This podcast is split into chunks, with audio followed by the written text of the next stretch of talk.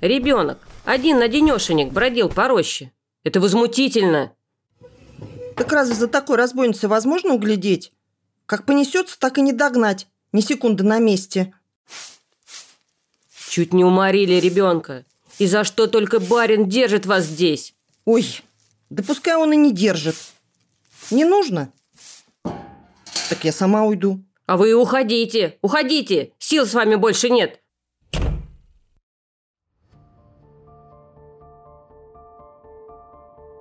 Когда мы готовили сценарий этого выпуска, я оглянулась на полке. Позади моего рабочего стола книжный шкаф, большая часть которого заполнена именно детскими книгами, и российскими, и зарубежными. С полок отважно смотрит Гуля Королева из четвертой высоты, разрезает воду парусник Владислава Крапивина, улыбаются маленькие женщины, лает лохматая Лесси и хитро щурится Люська из книжек Ирины Пивоваровой. Этот сезон подкаста «Союза женщин России», которым мы открываем Новый год, будет очень добрым.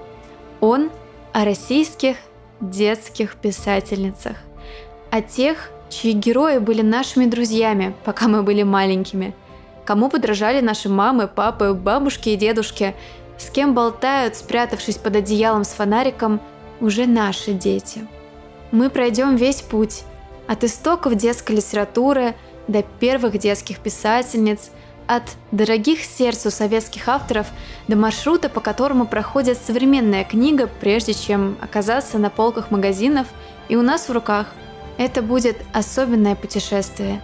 Смесь ностальгии, тепла и доброй тоски по детству. Это подкаст «Союзницы», проект Союза женщин России. В его создании помогаю я и мои коллеги из студии «Поток».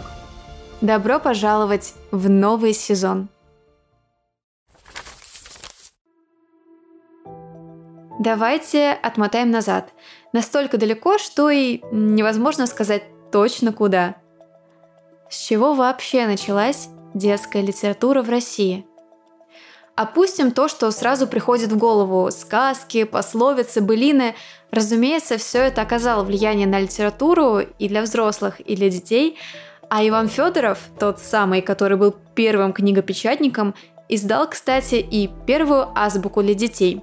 Но давайте сразу отправимся дальше. Кажется, многое в стране начиналось именно с этого имени. Возможно, вы уже догадались. Здесь не обошлось без первого российского императора Петра Великого. Именно по его указу появилась первая в стране книжка, которая была издана специально для детей. Ее короткое название «Юности честное зерцало». Как было принято в то время, это был сборник разных полезных наставлений для юного дворянина. Потом появился первый букварь для детей. Императрица Екатерина Великая – тоже отличилась. Из любви к внуку и используя весь свой педагогический талант, она написала бабушкину азбуку великому князю Александру Павловичу. Вопрос «Кто есть ближний?» Ответ «Всякий человек». Сделай добро, дабы делать добро, а не ради того, чтобы приобрести похвалу или благодарность. Добрые дела сами собой воздаяние приносят – Буде увидишь неблагодарного, знай, что он делает худо, но для того не переставай делать добро. Русский издатель и просветитель по имени Николай Иванович Новиков стал автором первого в России детского журнала «Детское чтение для сердца и разума».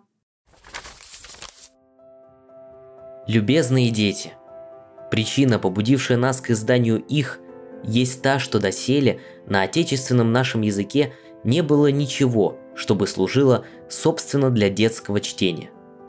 Почему дети, учащиеся по-французски и по-немецки, должны были довольствоваться чтением французских и немецких книг, а которые по недостатку или по другим обстоятельствам не знали сих языков, те либо совсем ничего не читали, либо обременяемы были чтением, несоразмерным ни их развивающемуся еще понятию, ни памяти их. Содержание всего журнала будет хотя различное, но нужное и соразмерное вашему возрасту, вашим силам и вашему развивающемуся еще понятию.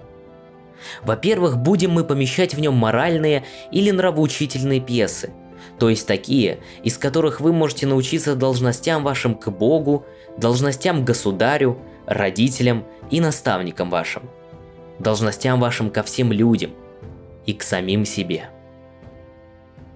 На страницах этого журнала, например, публиковал свои рассказы для детей Николай Карамзин, а другие многие известные писатели и критики Белинский, Аксаков, Жуковский с теплотой вспоминали об этом журнале. Он сочетал в себе не только привычные наставления и просветительские статьи, но и ставил перед собой развлекательную цель. Но, конечно, тот первый журнал еще мало походил на привычные нам детские издания – в нем не было иллюстраций, язык его был уж слишком сложным для юных читателей, да и немногие дети тогда достаточно владели грамотой, чтобы постоянно читать журнал. Да, много, много нужно условий для образования детского писателя. Нужна душа благодатная, любящая, кроткая, спокойная, младенчески простодушная – Ум возвышенный, образованный, взгляд на предметы просветленный. И не только живое воображение, но и живая поэтическая фантазия, способная представить все в одушевленных радужных образах. Разумеется, что любовь к детям, глубокое знание потребностей, особенностей и оттенков детского возраста есть одно из важнейших условий. Дальнейшие видные деятели культуры по очереди перехватывали эстафету литературного воспитания детских душ – Белинский, он посвятил исследованию детской литературы множество работ. И Добролюбов, Чернышевский, и Герцен. Пока мы слышим только мужские имена этого списка, но подождите, все еще впереди. Кстати, тот же Белинский обращался к детским писателям. Не искажайте действительности ни клеветами на нее, ни украшениями от себя, но показывайте ее такую, какова она есть в самом деле, во всем ее очаровании, во всей ее неумолимой суровости, чтобы сердце детей, научась ее любить, привыкало бы в борьбе с ее случайностями находить опору в самом себе. Крыловские басни тоже исполнили свою партию в мелодии детской литературы. Они потом стали частью детских хрестоматий, хотя изначально и не были предназначены исключительно для маленьких читателей. Еще, например, сказка «Черная курица», в дальнейшем незаслуженно забытая, спрятанная куда-то на дальней полке, пока детский советский иллюстратор Ника Гольц не предложила ее переиздание – в 1829 году сказка Погорельского появилась на свет. Она сочетала в себе волшебство и реализм. Была очень европейской, отличалась от большинства книг того времени по своему тексту, поэтому сейчас она так легко читается наравне с другими известными книгами для детей. Вы наверняка думаете, а как же наше все? Разве пушкинские сказки можно обойти стороной? Конечно, нельзя. Ох, знакомые до мурашек строчки «Три девицы под окном» или «У лукоморья дуб зеленый», «Ветер, ветер, ты могуч», Пушкинские стихотворные сказки, такие музыкальные, такие понятные для читателей любого возраста, уверенно вошли в круг детского чтения. Да, они не были написаны для детей, издавались для всех, но год за годом они входили в детские сборники, хрестоматии, а потом в школьные программы. Вдохновленный сказками Пушкина напишет потом Ершов своего «Конька-горбунка».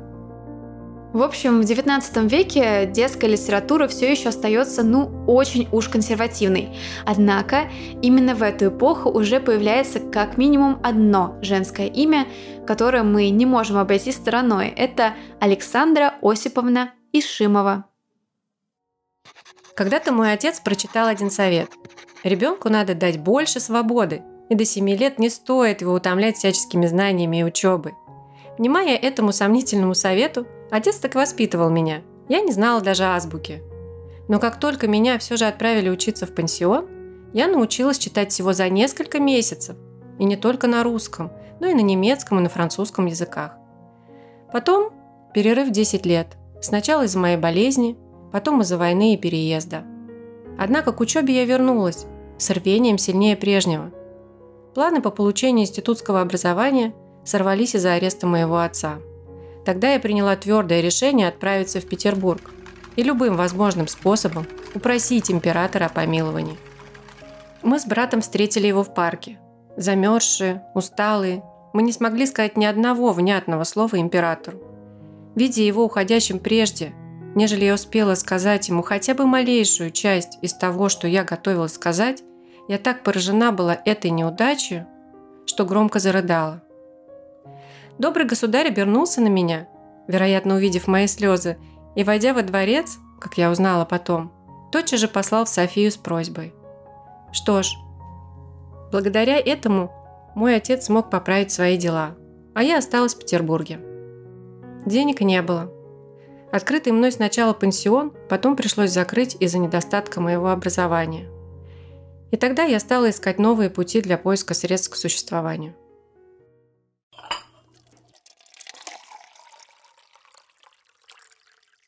Вальтер Скотт – настоящее удовольствие.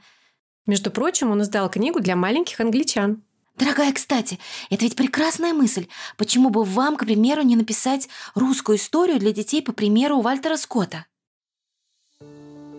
Так и появилась знаменитая «История России» в рассказах для детей. Взяв за основу труд Карамзина по истории России, Ишимова создала книжку для детей, которая принесла ей признание и возможность войти в высшие круги общества, познакомиться со знаменитыми российскими писателями и получить награды за свое произведение. Милостливая государыня Александра Осиповна, крайне сожалею, что мне невозможно будет сегодня явиться на ваше приглашение. Сегодня я нечаянно открыл вашу историю в рассказах и поневоле зачитался. Вот как надо написать. С глубочайшим почтением и совершенной преданностью, честью имею быть, милостливая государыня, вашим покорным слугой. 27 января 1837 года. Такое письмо Пушкин прислал Ишимовой в день роковой дуэли. Еще она издавала детские журналы. Например, ежемесячное издание «Звездочка» для маленьких читателей постарше. Потом появился и журнал для девиц «Лучи», Александра Осиповна много времени посвящала переводам, другим книгам и сборникам для детей, учебникам, педагогической деятельности. Ее имя звучало в письмах и воспоминаниях самых видных деятелей той эпохи. А я хочу познакомить вас с еще одним человеком, на чью жизнь пришелся, ну прям пик популярности детской литературы. Женщиной по имени Лидия Чарская. Скажите, вам знакомо это имя? Надеюсь, что да, но все же не каждый может похвастаться тем, что знаком с этим автором и ее книгами, поэтому сейчас трудно представить, что когда-то Лидия Чарская была той писательницей, чьи книги моментально исчезали с полок магазинов, так быстро их раскупали. В популярности с ней среди детских авторов в начале 20 века просто некому было конкурировать. Что ж, давайте познакомимся с ней поближе. Я родилась в городе бывшем Петрограде, теперь Ленинграде, в 1879 году. Тогда я носила фамилию отца, поручика лейб-гвардии Воронова. Моя мама умерла во время родов. Меня воспитывали ее сестры. И это ощущение сиротства потом станет одной из основных линий в моих книгах. Я обожала сбегать из дома, не любила няню. Было в ней что-то жуткое, чужое – Перед сном она рассказывала мне такие страшные истории, что я верила в них до слез. А через несколько лет отец подал прошение о принятии меня в Павловский институт благородных девиц. Ну что, маленькая барышня, рада, что теперь будешь учиться у нас в институте? Нет. Как же так? Не хочу, не хочу в институт. Она у меня еще малышка. Ничего, она быстро привыкнет. Лидочка, мы познакомим тебя с подругами, тебе сразу станет веселее. Веселее не стало. Маленькая Лизия разрыдалась. Но ученица института все же стала. Тому же ей не нравилась новая жена отца, непростые отношения в семье поспособствовали ее скорой отправке в новый жизненный этап. В стенах института она провела 7 лет – Сначала погрустила, но потом все же привыкла. В 15 Лидия начала вести свой дневник, еще немного раньше писать первое стихотворение. В дневнике же Лидия записывала все, что с ней происходило, делилась чувствами, переживаниями. Именно благодаря этому дневнику появится одно из самых известных ее произведений – «Записки институтки». Жаль, что мне раньше не пришло в голову писать дневник. Столько событий, столько перипетий в жизни маленькой Лиды произошло за эти четыре года. Теперь, когда эта Лида почти взрослая, 15-летняя барышня, без дневника обойтись уж никак нельзя. Итак, решено. Я веду дневник. Начинаю со вчерашнего дня. Лидия, будь умной, взрослой девочкой и постарайся быть последовательной и аккуратной. Постараюсь. А летом 1897 года начался еще один этап жизни будущей писательницы – обучение на драматических курсах при Императорском Санкт-Петербургском театральном училище. Тогда и появилось то имя, которое теперь так знаменито – Лидия Чарская – сценический псевдоним, который девушка придумала для себя. Ее актерская карьера складывалась не по тому плану, который нафантазировала себе Лидия. Хотелось играть романтические роли, а доставались партии старух. Но она играла на сцене Михайловского театра, потом стала членом труппы Александринского театра. Но давайте все же вернемся к ее литературному творчеству. Денег было немного, нужно было что-то придумать. И вот, по сути, дело случая. Чарская встречает по пути издательство и решает попытать там счастье. Может, для нее найдется какая-нибудь работа? Простите за беспокойство. Я хотела узнать, не найдется ли у вас для меня работы? Например, переписчицей. Добрый день, добрый день. Э, что же, работа есть. Мне бы увидеть ваш почерк. А у меня с собой дневник. Отлично. Позволите немного почитать? Владельцу издания понравился не только почерк Чарской, но и сюжеты, истории в ее дневнике, ее слог. Так, на страницах детского журнала издательства под названием «Задушевное слово» появились отрывки из дневника Чарской. Признание пришло неожиданно и быстро, а читатели так увлеклись сюжетом, что с нетерпением ждали, что же произойдет с героиней дальше. Именно это вдохновило Лидию на написание следующих книг, а персонажами стали знакомые и привычные ей герои – гимназистки и юные барышни. Они же стали основными читательницами книг Чарской. Ее истории читали на переменах, прятали под партами во время занятий, а в анкетах библиотек попадались возмущенные записи в графе «Недостатки» – «Нет книг Лидии Чарской». Она писала быстро и много – 80 произведений за 20 лет – Книги начали перевозить на иностранные языки. Записки маленькой гимназистки, Сибирочка, Княжна Джаваха и многие другие книги пользовались невероятной популярностью в то время. Конечно, не обходилось без критики. Многие осуждали произведение Чарской за примитивные сюжеты и некоторые повторы. Но все же было в ее книгах что-то, что трогало тысячи юных читателей. Чарская подробно рассказывала о переживаниях героев – впервые так детально рассказывала о жизни привилегированных учебных заведений изнутри. Сюжеты были эмоциональными, интригующими, всем хотелось скорее узнать, чем же закончились очередные приключения героев. По сути, Лидия Чарская нашла свою нишу и уверенно ее заняла. Но с революцией 1917 года наступил закат популярности Чарской. Темы ее книг не особенно подходили под новые реалии. Ее книги стало доставать гораздо труднее, и все же их искали и продолжали читать. Но жизнь Чарска закончилась очень тихо и все же печально. Наступившая новая эпоха в истории страны превратила ее в опальную писательницу, и она жила более чем скромно. И только много лет спустя, в конце столетия, о ее книгах вновь вспомнили и стали издавать почти так же активно, как и прежде – Теперь Лидию Чарскую полюбило новое, современное нам поколение. Федор Сологуб писал о ней. Чарская имела большую дерзость сказать, что дети не нуждаются ни в воспитании, ни в исправлении от взрослых, что настоящее воспитание и в случае надобности исправления они получают в другом, более надежном месте, получают только в товарищеском единении. Хочется вспомнить в этом выпуске и еще одно имя – писательницы Александры Бруштейн. У писательницы Фриды Вигдоровой Человека на редкость благородного и отважного, между прочими ее прекрасными качествами, было и такое. Она любила делать подарки. Дарила она не чеканку, не хламские поделки, дарила людям друг друга. Немного ревновала потом, когда подарок оказывался очень уж пору. Но в этом стремлении своем людей объединить и радовать не остывала. Вот так она меня однажды спросила. «Вы читали «Дорога уходит вдаль»?» «Читала, а что?» «Вам понравилось?» «Очень. Напишите об этом автору». Я удивилась. Автор в моем представлении был известен, мастит, избалован похвалами. Подобное письмо казалось мне навязчивым. Но Фриде никогда не приходилось тратить на меня слишком много усилий.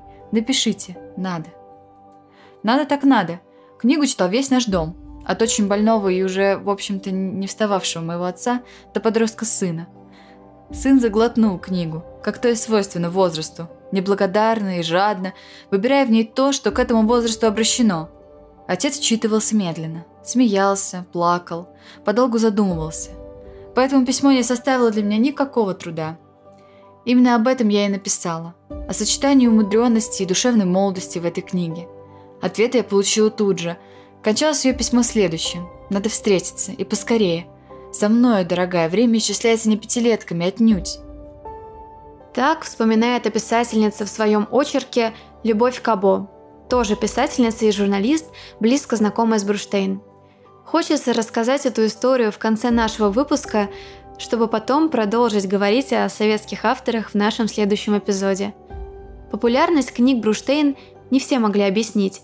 Сейчас ее книги пересдаются, но не все о них знают, а ведь когда-то на них росло целое послевоенное поколение. Но давайте по порядку. Я родилась летом 1884 года в Вильне, теперь Вильнюсе. Мой отец был врачом и главой Союза врачей-евреев.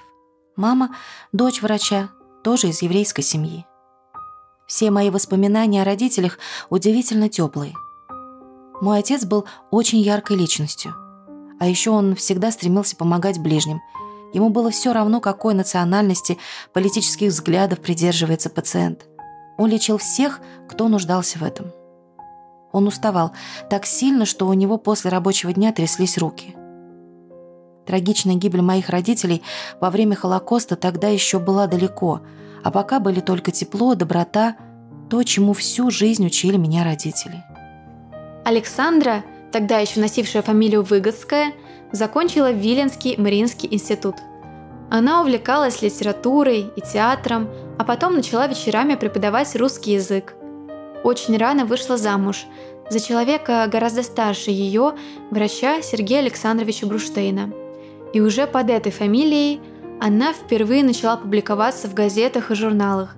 Все началось с первых стихотворений. Александра проходила обучение на многих курсах, и на юридических, и на историко-филологических. Работала в организации Красного Креста – помогавшая заключенным и ссыльным революционерам. Пожалуй, в Александре Яковлевне главное – удивительное мужество, высокая культура человеческих отношений, предельное внимание к окружающим, предельное пренебрежение собой. То самое, что звучало еще в дневнике 12-летней девочки, в прелестном дневнике, изготавливающегося к жизни подростка. Стремление ехать в самые глухие места, помогать там по мере сил, учить, лечить, посвятить всю свою жизнь на служению ближнему своему. После революции она написала десятки пьес, и только в период оттепеля она начнет работу над трилогией «Дорога уходит вдаль», «В рассветный час», «Весна». Это были ее мемуары, все, что она видела и слышала, что переживала. Это была ее история, первый том которой опубликовали в 1956 году. Я беру с маминого столика маленькое, размером с книгу, трехстворчатое зеркало. Открываю все три створки, из них смотрят на меня с одинаковым любопытством три совершенно одинаковые растрепанные девочки с бантом, сползающим на один глаз. Я воображаю, будто это мои сестры. «Здрасте», — киваю я им. И все три девочки очень приветливо кивают мне, тряся своими бантами. Не слышно, одними губами они тоже говорят «здрасте».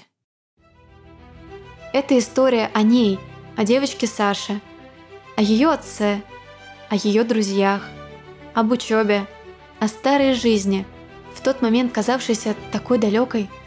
Честная, искренняя, наполненная любовью история. Ее современники будут потом вспоминать 80-летний юбилей Александры Бруштейн. Никогда не видела зала, который был так полон любовью. Зал, готовый взорваться от любви. А мне от любви к вам все время хотелось плакать. А Паустовский, кстати, писал Бруштейн. Настоящая вещь в литературе – это колдовство. В книге «Дорога уходит вдаль» проза превращается в живую поэзию, иными словами, достигает совершенства. Есть редкие книги, существующие не как литературное явление, как явление самой жизни, как факт биографии читателя. Вот так и с этой вашей книгой. Она вошла в жизнь, в данном случае мою, как одно безусловных событий моей жизни. Что ж, в следующей серии мы продолжим говорить о советских детских писательницах. Наверняка имена некоторых из них будут вам знакомы. Напишите в социальных сетях Союза женщин России, о каких писательницах вы бы хотели услышать, а может быть, кого вы хотели бы видеть в качестве гостя. Спасибо, что послушали этот выпуск. Мы будем очень благодарны за отзыв на той платформе, где вы слушаете подкаст. Поделитесь выпуском в социальных сетях, нам будет очень приятно. И до встречи, хорошего дня!